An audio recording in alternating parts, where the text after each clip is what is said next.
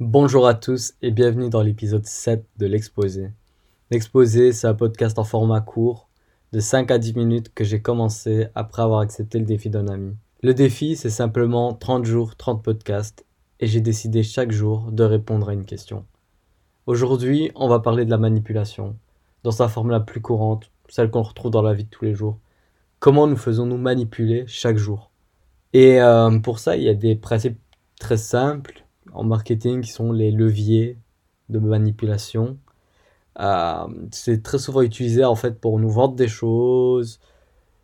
Et euh, le mot exact, c'est levier d'influence, pardon. Ces leviers d'influence, en fait, ils ont pour but d'utiliser les mécanismes universels ancrés dans le cerveau pour influer sur notre quotidien et notre prise de décision. Euh, le premier levier dont j'ai envie de parler, c'est celui de la réciprocité. En fait, son fonctionnement est simple. Lorsqu'on va vous donner quelque chose, sentez automatiquement redevable. L'objectif, en fait, c'est d'augmenter les chances d'accéder à une requête parce que la violation de la règle de réciprocité est mal perçue par la société. Par exemple, quelqu'un vous donne quelque chose, vous essayez toujours de lui rendre l'appareil. Sinon, on risque de passer pour un profiteur. Euh, quand vous commandez un produit et que vous recevez un cadeau, même de petite valeur, il y a beaucoup de chances que vous commandiez de nouveau dans ce magasin. Alors quand on parle de réciprocité, on parle aussi de concession réciproque. L'exemple le plus courant, c'est la négociation salariale. Par exemple, un employé souhaite être augmenté de 5% annuellement. Bah, il dira pas je veux gagner 5% annuellement. Il ira négocier un petit 15% d'augmentation que le patron refusera et sur lequel il rebondira sur 5% le patron dira ok, il a fait des concessions, bon si je vais aller un peu en avant. Ou alors le patron voulait mettre 5% de base, et, bref voilà. Et euh, en fait le, patron sera plus enclin à accepter le pourcentage d'augmentation qui, était, qui est 5 parce que la décision de 15% est tellement loin qu'on a l'impression que l'autre personne fait une concession en fait. Donc cette règle d'influence, elle est très pratique quand on veut obtenir le service de quelqu'un d'autre. Le levier numéro 2, c'est l'engagement et la cohérence. Euh, l'engagement et la cohérence, en fait, c'est le désir de paraître cohérent dans nos comportements aux yeux du monde. Dès qu'on prend parti pour un camp ou qu'on s'engage dans une voie, c'est très difficile de retourner en arrière.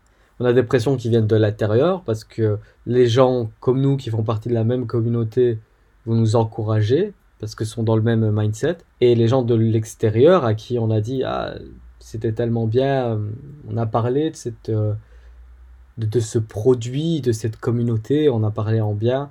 Et ça serait incohérent en fait de, dire le contraire juste après en fait. Quelqu'un qui est cohérent dans ses choix en fait sera vu comme quelqu'un de fiable. Et à l'inverse, s'il est incohérent, il sera, pas, il sera vu comme peu fiable. On lui accordera peu de confiance, d'estime et de légitimité. Euh, dans la vie de tous les jours, on peut parler par exemple des marques qui vont vous pousser à parrainer, d'autres utilisateurs, même de manière rémunérée. En fait, ça va permettre de fidéliser publiquement un client. Le client qui va aller chercher d'autres choses va affirmer publiquement son utilisation du produit. Et cette personne, par souci de cohérence après, donc engagement cohérence, restera chez vous. Et justement, je vous ai dit que ce client va s'engager publiquement envers votre produit, ben ça c'est la preuve sociale. C'est c'est le troisième levier dont je voulais parler. Encore un très très utilisé. Et en fait, souvent, on observe que 95% des gens sont par nature imitateurs et 5% des gens sont innovateurs. Ça résume tout en fait. Souvent, on observe ce que fait normalement le plus grand nombre de personnes parce qu'il y a moins de risques à suivre un comportement qui est déjà euh, ancré que de faire le contraire. Et en plus de ça, si on a tendance à s'identifier facilement au plus grand nombre, par l'âge, le style, les goûts, les valeurs, etc., ben on va encore plus vite y conformer. Et surtout quand on n'est pas sûr de nous et qu'on hésite, ou que la situation est confuse ou ambiguë, on est davantage disposé à s'en remettre aux actions des autres pour déterminer ce qu'on va faire ça permet euh, de ne pas avoir à chercher et de prendre des, décisions euh, très rapidement et simplement. Alors, euh, dans la vie de tous les jours, ce levier est utilisé beaucoup par les témoignages clients. Souvent, on voit dans les sites de dropshipping des influenceurs qui vont dire ah, le produit est trop bien, nanana, nanana. Voilà, c'est la preuve par, par, par le nombre en fait. Et on peut aussi citer les commentaires des produits. Voilà, plus c'est positif en nombre, plus on a de chances de se diriger vers celui-ci. Ensuite, le dernier levier, c'est la rareté. C'est le quatrième, enfin c'est pas le dernier de tous les leviers, il y en a encore beaucoup plus, hein, mais le quatrième dont je veux parler et le dernier dont je vais parler aujourd'hui, c'est la rareté. La rareté, c'est euh, la fameuse quantité limitée en magasin. Elle joue en fait sur la crainte de manquer de quelque chose d'important. Elle veut nous pousser à agir en fait. Si on marie la rareté avec l'urgence, on a vraiment quelque chose qui pousse les gens à, agir très rapidement. Je vais prendre encore une fois les exemples des sites de dropshipping qui nous mettent un timer tous les jours, qui se reset tous les jours, mais euh, il est quand même là pour faire, euh, pour simuler un peu de rareté et d'urgence en fait. Et euh, on peut aussi citer, par exemple, souvent dans les produits Amazon, etc., on voit sur le côté plus que deux éléments restants.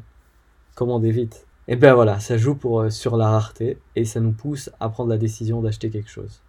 En fait, ce qui est rare est pour l'humain un privilège. Et l'humain, il aime garder ce privilège.